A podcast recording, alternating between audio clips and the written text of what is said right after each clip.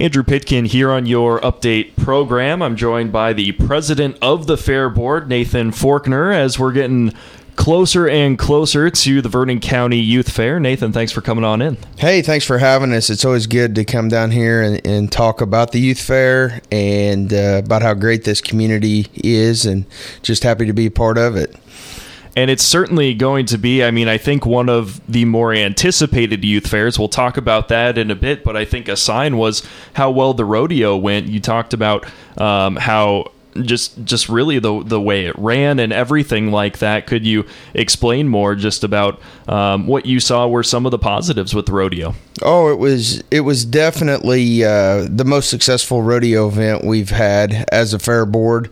Uh, record uh, record profits made by the board, which we quickly turned around and invested back into the fair and uh, you know, it was just a great event. I, I think it was great for the community, and it definitely ended up great on our end. Yeah, what do you think were a couple of the high points just just from your end? Just it being, if you got a couple seconds to view it, I know you're you're probably running around, but maybe a couple high points from it.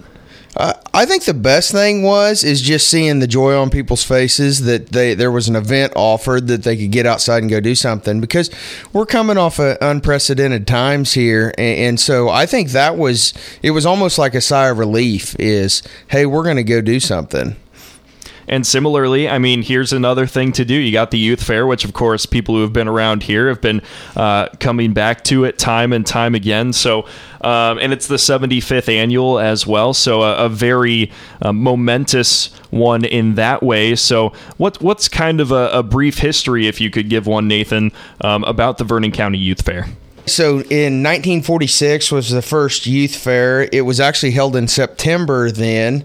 And uh, we found out through the 4 H alumni working so diligently on the history of the fair that uh, the total cost to put on the fair last or in 1946 was $2,400. and it was held at the corner of Hickory and Highway 54. And so things have changed quite a bit uh, over time. In fact, they told me that at the first fair there was a softball tournament for for all the kids to participate in. well, in. that could be brought back. I mean, I don't know. I actually I think that was in the works pre pre COVID nineteen, and then sure. they just decided, hey, we're not going to go ahead and pursue that. But uh, there's been years that there were parades and and that kind of thing, and then.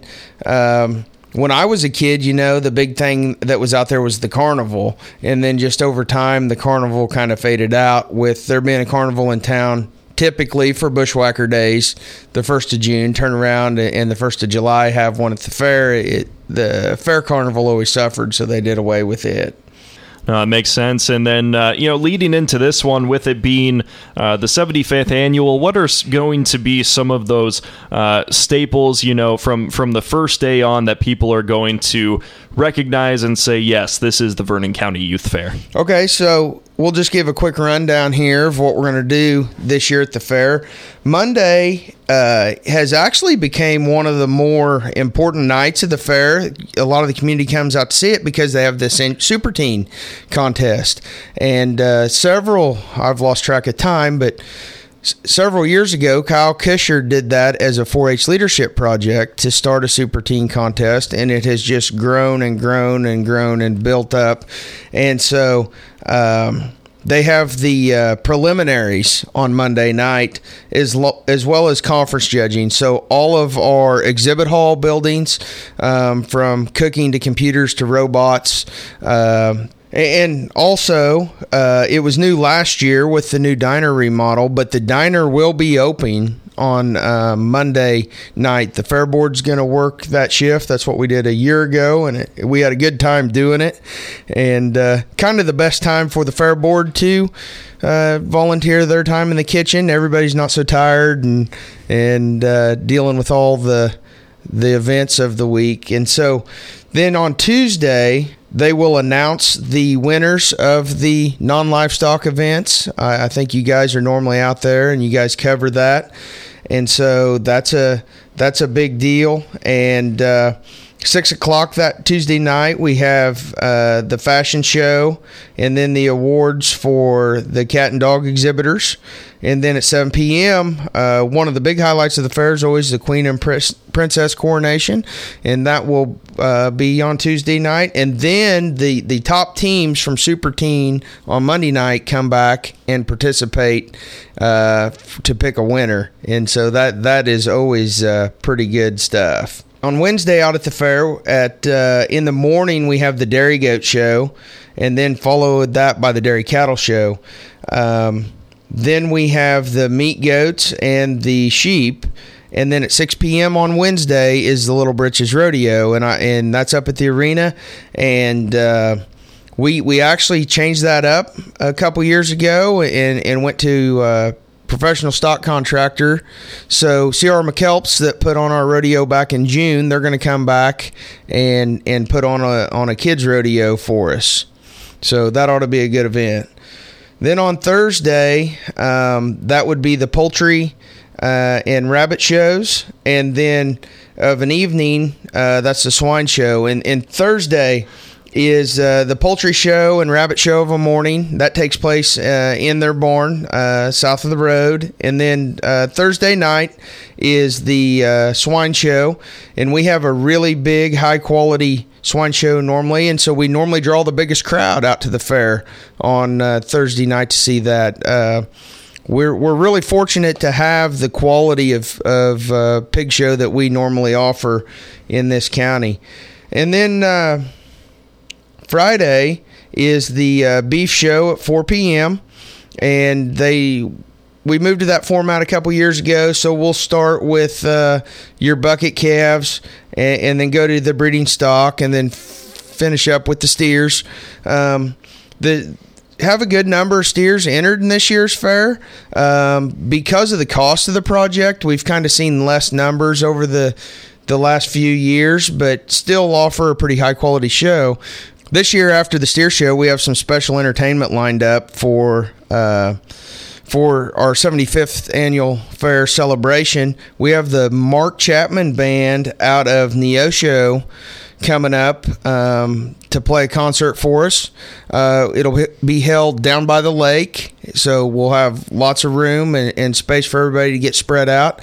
And then after that, we're going to have a fireworks show, and so hope we're hoping that the concert will start around nine, and uh, they've agreed to play for two hours, and then so about eleven we should see a twenty to thirty minute fireworks display. So that'll be pretty neat. And that'll kind of end it then. That'll kind of be the the well, sending off, or no? Well, so so there's a lot goes on Saturday. Um, th- that would be the kind of the highlight event. Sure. Uh, but but then we've got quite a bit goes on Saturday, and it's actually probably the kids' most favorite day because that's sale day, and so uh, the kids with market animals, you know, Saturday night uh, will get to offer their animals for sale and this is a great community that comes out and su- supports these kids and and they get rewarded for all their hard work you know. Several months of dedication to their project and uh, invite everybody to come out and, and support these kids and bid on some of these animals. Well, sounds like a blast of a week. Speaking uh, here with uh, the president of the Vernon County Youth Fair Board, that is uh, Nathan Forkner. And uh, Nathan, also just want to um, ask you because I know you've mentioned it a little bit. There will be opportunities to um, spread out for the concert that you talked about. That'll be possible, and then just week long, what are some of the things that that the fair board has taken into account with coronavirus, COVID nineteen? Uh, what other precautions might be taken?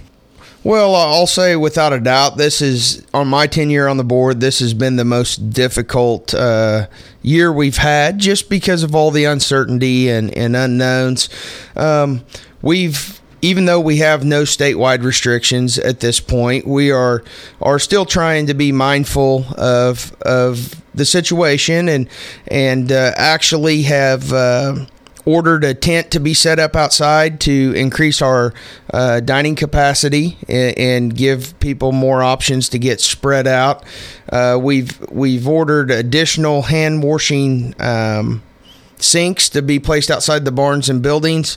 Uh, and trying to encourage good hand sanitation and uh, oh simple things like plexiglass by the cash registers and that. I, I, think the area of the fair that's the most affected by it is the conference judging for the non-livestock events um, and if you don't know what that is, it's basically a kid makes a project, brings it in, explains to a judge, and, so it's all public speaking and interview skills is is really what we're trying to accomplish. It, find something the kid's passionate about and, and follow through with that, and and so that that involves close contact, and so we've actually. Uh, worked with Mike Bueller's office to borrow their voting uh, plexiglass screens to use during conference judging to kind of help help with that aspect.